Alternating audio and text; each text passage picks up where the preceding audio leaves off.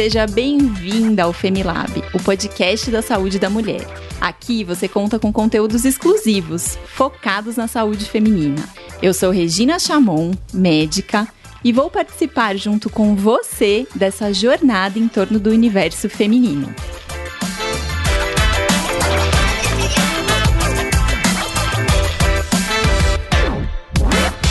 Você já segue as nossas redes sociais do FEMI? Os nossos canais oficiais são arroba Femilaboratório da Mulher no Facebook e no Instagram, arroba Femilab. Aproveita e compartilhe essa novidade com outras mulheres, para que elas também façam parte dessa jornada com a gente.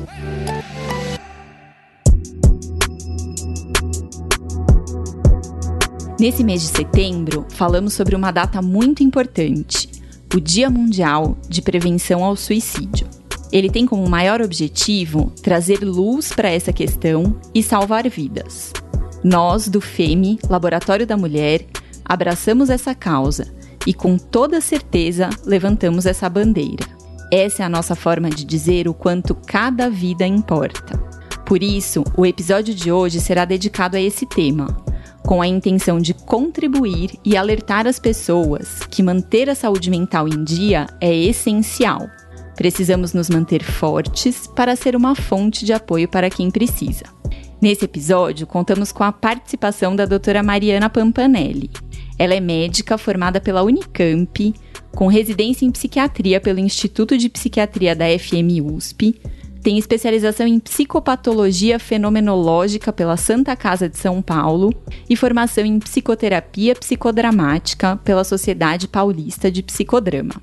Atuou na saúde pública, mantendo grande interesse na investigação das relações entre laços sociais e comunitários e saúde mental. E atualmente atua em consultório privado, além de ser minha companheira de meditação. Bem-vinda, doutora Mariana! Muito obrigada, Rê. Muito obrigada, pessoal do FEME. É uma coisa muito bacana para mim estar tá falando desse assunto que eu considero de essencial importância nesse momento. Doutora Mari, primeiro agradecendo de novo sua participação nesse episódio que é tão importante e eu tenho certeza que nosso bate-papo vai fazer diferença na vida de muitas pessoas que estão escutando a gente. Eu queria começar com você contando pra gente qual que é a importância dessa campanha do Setembro Amarelo.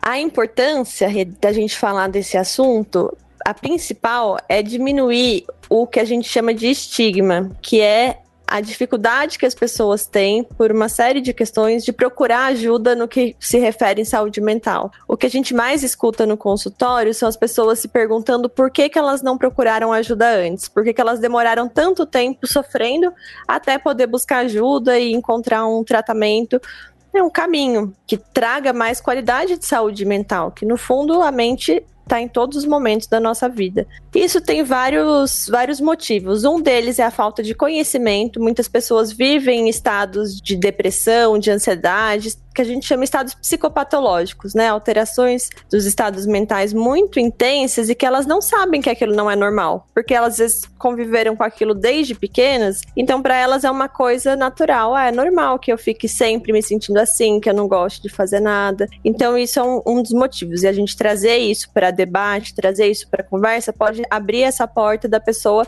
se questionar e se permitir procurar ajuda. Outra coisa que impede muitas pessoas de procurarem ajuda e a campanha tem a ideia de abrir também essa porta é o preconceito que muitas vezes familiares têm, pessoas de outros círculos sociais, por exemplo, da igreja, de confundir uma coisa com a outra, né? Como se fosse uma questão de valor e não uma questão de saúde, né? Como se ter depressão fosse você não ter fé, fosse você não se esforçar o suficiente e não tem nada a ver com isso, né? Uhum. Eu falo, uma pessoa que tem depressão, ela pode ser muito esforçada, como pode não ser, assim como uma pessoa que não tem depressão depressão também. Ela pode ser uma pessoa muito esforçada, como pode não ser. Não é o ter ou não ter a depressão, né? É uma questão de saúde, de cuidado. E não é fraqueza, né, Mari? Muita gente encara essas doenças da nossa mente como fraqueza e não tem nada a ver com fraqueza, né?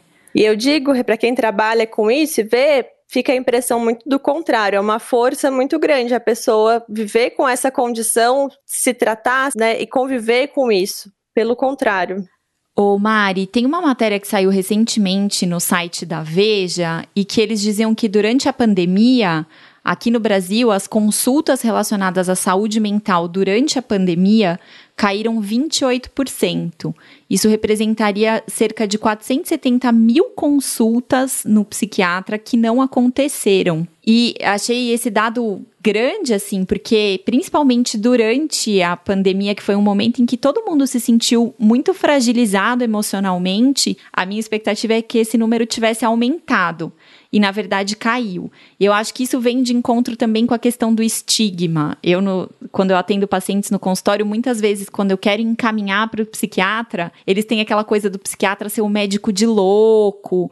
A gente ainda tem uma visão muito longe da realidade do que é uma questão de saúde mental. Então, como é que a gente poderia fazer para identificar as pessoas que estão passando por algum sintoma de depressão, algum sintoma de ansiedade e que precisam desse apoio do psiquiatra?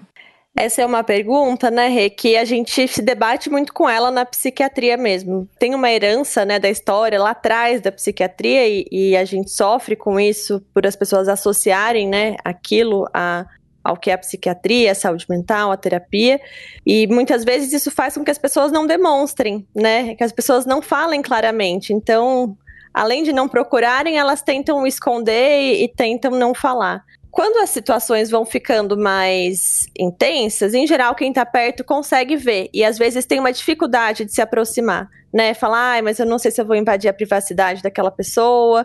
É uma coisa muito importante a gente saber que se importar com o outro sempre é uma coisa boa, né? É, é, muito pior a gente estar ausente e não perguntar do que a pessoa sentir que ela não faz diferença, que ninguém está notando ela, né? Que se ela está triste ou não, tanto faz. Então, se você notou alguma coisa em alguém que está perto, que te preocupou, abre um canal de comunicação, né? E, e sempre evitar e pela acusação, ah, você devia procurar. Não só pelo você devia, sempre é muito ruim, né? A gente falar uma coisa para o outro fazer, como falar um psiquiatra, você está dizendo quanto que isso já traz uma, uma carga né, emocional. Mas eu, eu estou preocupado com você, queria saber como é que você tá, o que está acontecendo, eu estou te vendo diferente, trazer para o que a gente sente, como que aquela pessoa está afetando a gente. Que isso é uma coisa muito importante na conexão, a gente sentir que o outro se importa com a gente, né? Que o que a gente faz se importa. E isso vai trazer um canal para a pessoa abrir e falar: ah, eu não estou realmente bem, enfim.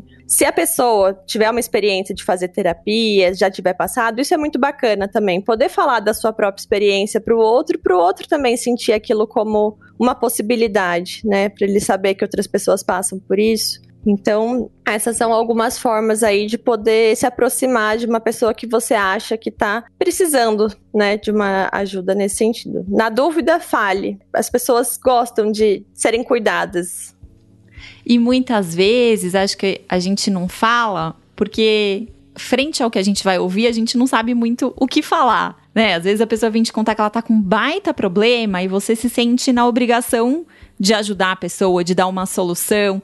E isso nem sempre é possível. Então, quando a pessoa te conta que ela tá com um problema, você necessariamente precisa falar alguma coisa para ela? Você precisa dar uma resposta? Não precisa, né? Porque você, na maioria das vezes, não vai ter essa resposta. Nem a gente profissional tem, quanto mais um amigo do trabalho. Né? O que a gente precisa é ouvir, é poder estar tá ali para ouvir. E às vezes a gente responder alguma coisa é mais um jeito de fugir. Então a gente ouvir e, estar tá ali do lado daquela pessoa e falar: puxa, que difícil puxa, também ficaria assim se eu estivesse na sua situação. A gente se põe essa carga muitas vezes e não é sempre que a gente vai conseguir ajudar.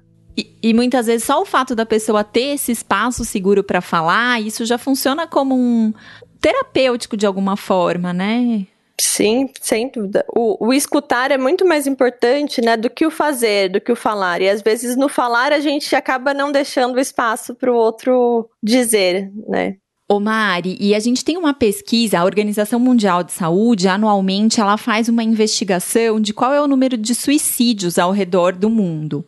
Na pesquisa de 2019, antes da pandemia, 700 mil pessoas no mundo morreram por suicídio. Isso é praticamente uma em cada 100 mortes. Então, 1% das mortes foram motivadas por suicídio. E aqui no Brasil, são cerca de 13 mil casos por ano.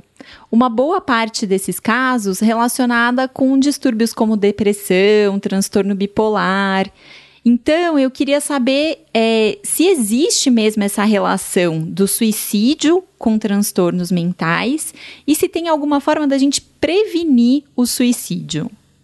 Existe sim essa relação, apesar do suicídio em si não ser uma doença, nem um transtorno mental em si, né? Mas a gente sabe que ele acontece muito mais em vigência de quadros, principalmente depressivos, mas também uso de substância, né? Intoxicação por álcool, por outras drogas, doenças crônicas. Então, ele é mais prevalente nessas situações. Mas existem outros fatores e outras condições que podem também contribuírem para o suicídio. Crises econômicas muito grandes, crises conjugais, divórcios, todas essas coisas que mudam muito a vida da pessoa, elas são fatores de risco, né? Essas instabilidades. Por exemplo, na época da, da grande crise de 1929, que foi uma queda muito grande na Bolsa de Valores, a gente teve um aumento muito grande de suicídio, né? Porque as pessoas tiveram essa sensação de não tem mais jeito, acabou, não tem saída. E o suicídio vem muito dessa sensação de não ter saída.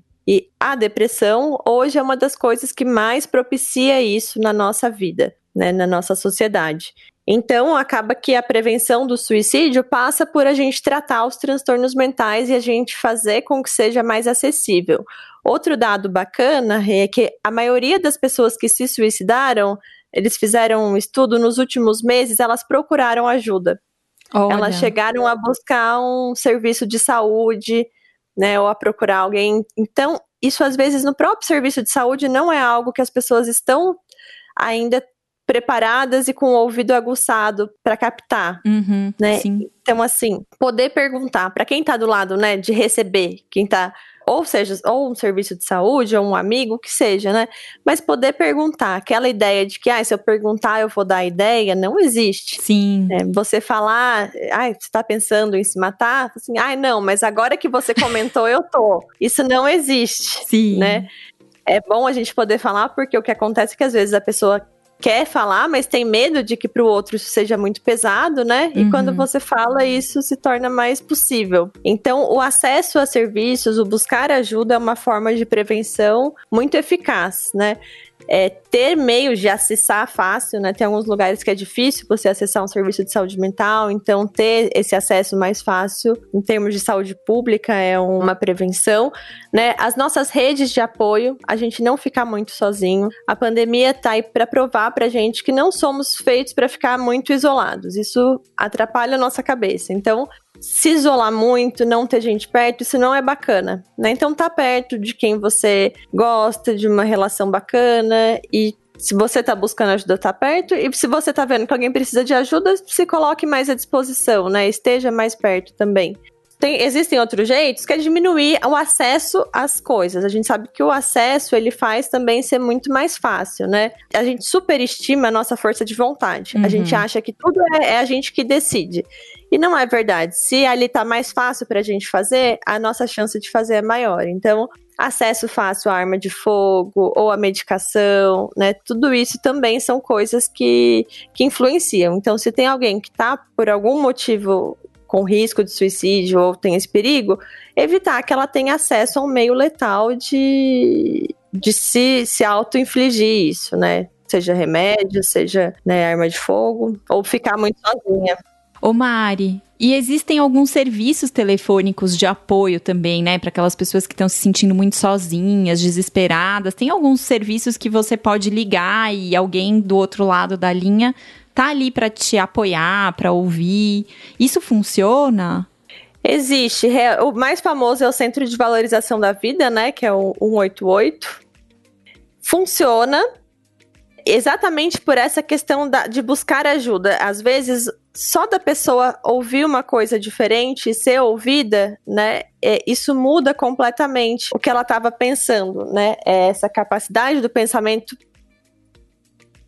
A gente vive isso na vida cotidiana, quando parece que só existe aquela saída. Quando a gente tá numa prova e vai muito mal, por exemplo, parece que o mundo acabou. Parece que não tem mais nada, que aquilo é uma catástrofe. Aí passa um tempo e você fala: Nossa, como é que eu tava tão tomado por aquilo, né? Como é que aquilo era um problema tão grande, olhando agora é tão pequeno? Isso acontece muito com suicídio também. Muitas pessoas que tiveram ideações fortes e passou um tempo e olham, falam: Nossa, como que eu queria naquela época, né? Elas mesmas não conseguem entender o que aconteceu lá atrás, igual a gente faz com outras coisas na vida também. Isso de poder ligar e esparecer um pouco ajuda a redimensionar o tamanho desse problema que a pessoa está vivendo ali. Então, pessoal, ó, se alguém passou essa ideia pela cabeça, conversa com um amigo, conversa com alguém da família. Se você não tiver ninguém nesse sentido para conversar, liga para o 188 pessoal do CVV, conversa. Esse pode ser um momento que realmente vai mudar a sua vida toda. Então, guardem esse número aí com vocês, 188. Ô Mari, sabe uma coisa que eu queria te perguntar? A gente tem ouvido muito falar sobre adolescentes que cometem suicídio ou pessoas muito jovens com ideação suicida. E a gente sabe hoje que as redes sociais é, fazem com que a gente veja todo mundo tendo uma vida que parece que é melhor do que a nossa, né? Parece que tá todo mundo bem e a nossa vida tem os problemas do dia a dia, tem as nossas questões emocionais que nem sempre estão resolvidas. Então eu queria saber se a internet, o uso das redes sociais contribui mesmo para o adoecimento das pessoas. Sim, elas podem fazer a gente adoecer, sim por alguns motivos, né? Um deles é que a comparação é uma coisa natural do ser humano. A gente vai se comparar, a gente aprende por comparação, por modelo, olhando como o outro faz, e isso faz a gente pensar em como a gente está fazendo. E o problema do Instagram é que a gente se compara com algo que não é real, que é alguma coisa muito escolhida, muito idealizada, muito parcializada. Não é uma pessoa que às vezes está dando certo, às vezes está dando errado, que está ali olhando para você não tá vendo quem é. Ela postou, ela não sabe se você tá bem, se você tá mal. Então, o problema da comparação no Instagram é a referência que usa, não a comparação em si, porque a comparação é um, um traço natural do ser humano, inclusive benéfico. É bom que a gente possa se usar como referência uns dos outros, mas não dá para ter o Instagram só como referência. E para muitas pessoas, principalmente para adolescente, as redes sociais vêm virando a principal referência.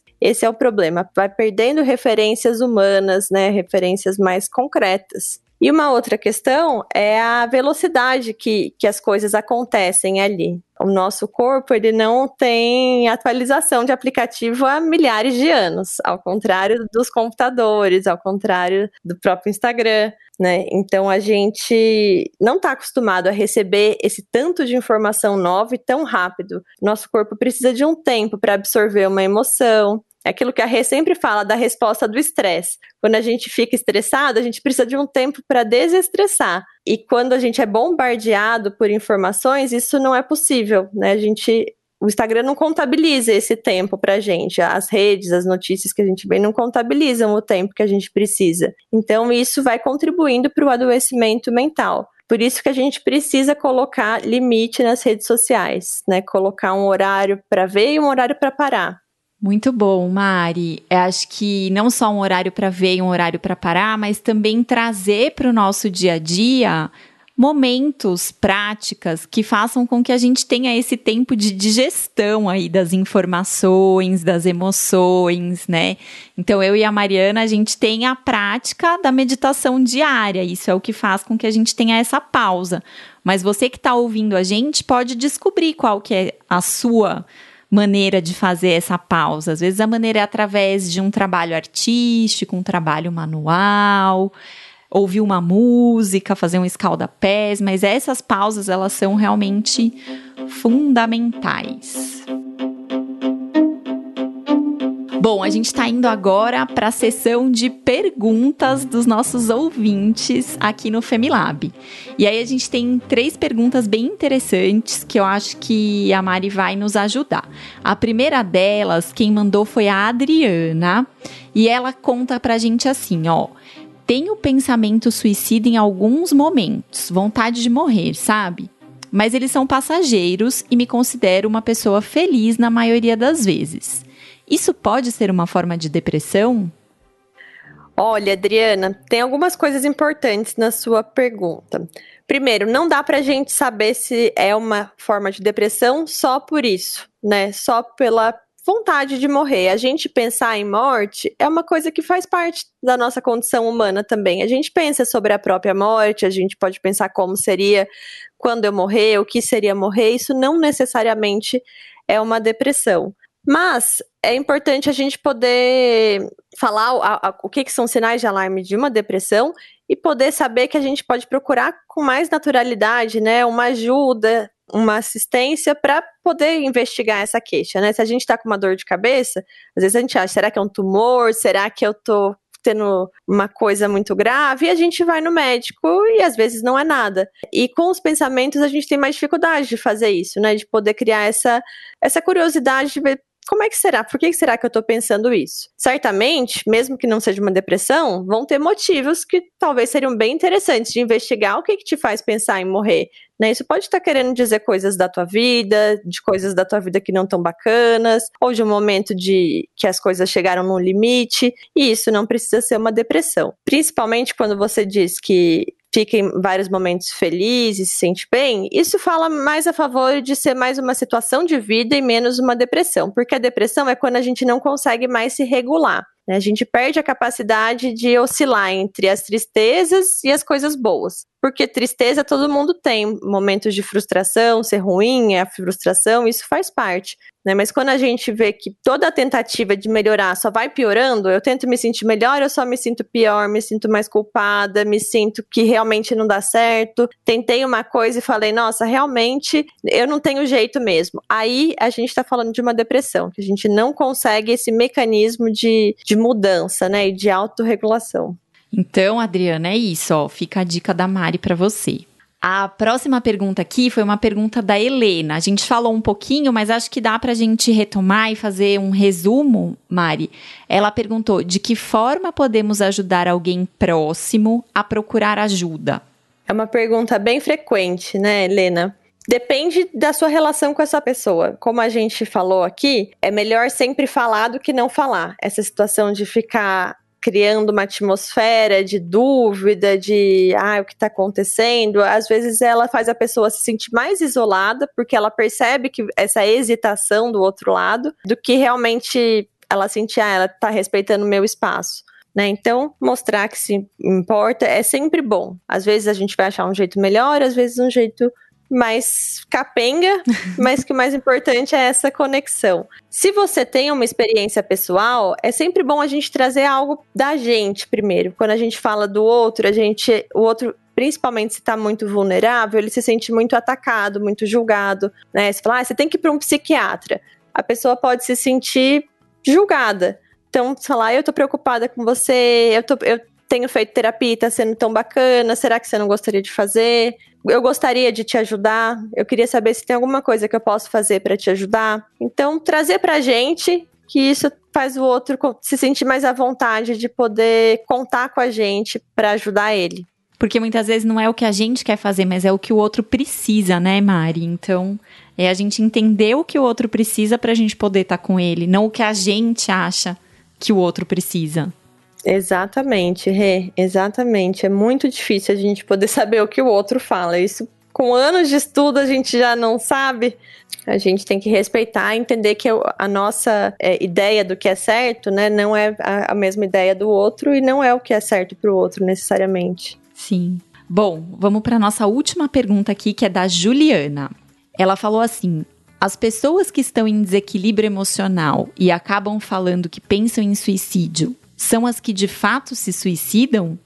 Ou os suicídios vêm de maneira surpreendente na maioria dos casos? Na verdade, nem só uma coisa nem outra, né? Existem os dois, as duas situações. Uma coisa que realmente acontece que a gente tem essa estatística de que mulheres têm mais tentativas e menos suicídios efetivados e homens têm mais suicídios e menos tentativas né? Isso por um caráter impulsivo da própria natureza masculina, dos hormônios, né? Então o homem tem uma impulsividade maior. Mas a gente também sabe que a maioria das pessoas que se que conseguem se suicidar, elas já tentaram outra vez. existe muito essa ideia, ah, tá, tá fazendo para chamar atenção. Isso não é verdade. A maioria das pessoas que conseguiram se matar já tentaram outras vezes, né? Então não, não é uma chamada de atenção, é um sofrimento. E se fosse, era uma atenção que precisa mesmo ser chamada. Tem muitas pessoas que têm várias tentativas antes de uma que realmente aconteça. E tem alguns casos que pega todo mundo de surpresa mesmo. Casos que todo, ninguém imaginava, né? Que, que as pessoas ficam realmente surpreendidas. E acho que também a gente entender, Mari, que a pessoa que ou tem a ideação, ou que tenta, ou que realmente executa o suicídio, é uma pessoa que está em muito sofrimento. Então é a gente também ter esse olhar de que aquela pessoa está sofrendo, como é que a gente pode, de repente, estar tá junto e acolher? Sim, exatamente. Ficar menos focado só na tentativa do suicídio, né? Entender o sofrimento que está por trás. É o que eu falo também, né? A gente, o suicídio é um, é um grande chamariz importante para a gente falar da saúde mental, mas o que a gente quer não é só que as pessoas não se matem, mas é que elas consigam ter uma vida com um grau de sofrimento menor, uma vida mais satisfatória. E isso é o que a gente busca e faz na saúde mental.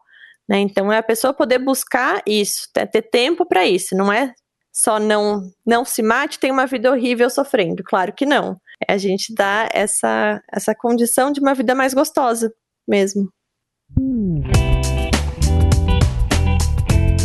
Mari, é, a gente está chegando nos momentos finais aqui do nosso programa. Esse é um assunto super delicado, mas eu acho que você trouxe ele com muita leveza e muita clareza para quem nos ouviu aqui e para mim também pude aprender várias coisas hoje. E eu queria que você deixasse uma mensagem para o pessoal que está ouvindo a gente aqui hoje. Então, o que seria uma mensagem que resume o tema do, da nossa conversa de hoje? Tem um provérbio africano que eu gosto muito, que ele fala assim: se você quer ir rápido, vá sozinho. Se você quer ir longe, vai acompanhado. E eu acho que é essa a mensagem que eu gostaria de deixar. Porque às vezes a gente quer na pressa ir fazer tudo sozinho e esquece que com calma e junto com os outros a gente chega mais longe. Mas às vezes não na velocidade que a gente acha que quer. Mas o caminho é mais longe. Muito bom. Bom, gente, a gente falou hoje aqui sobre o Setembro Amarelo e esse mês tão importante que se dedica a trazer um alerta sobre o suicídio e trazer informações sobre a prevenção do suicídio. Doutora Mariana Pampanelli trouxe uma série de informações para gente, uma série de recursos que a gente pode utilizar para apoiar uma pessoa que esteja passando por uma situação dessa ou para a gente mesmo naqueles momentos em que a gente tá mais triste, tá com a cabeça mais cheia de problemas. Então, Mari, muito obrigada pela sua participação com a gente aqui hoje e eu queria pedir para você deixar os seus contatos. Como é que o pessoal pode entrar em contato com você? Eu que agradeço o convite, foi muito gostoso estar aqui. Sempre é muito bom estar conversando com você, meditando, ou no silêncio da meditação, ou conversando no podcast. Então, obrigada, obrigada ao Femi. E para acessar meus contatos, meu Instagram é mpampanelli, Pampanelli com dois L's, e lá tem as informações para busca de atendimento, para o consultório. Vou ter muito prazer. Obrigada, Mari, muito obrigada.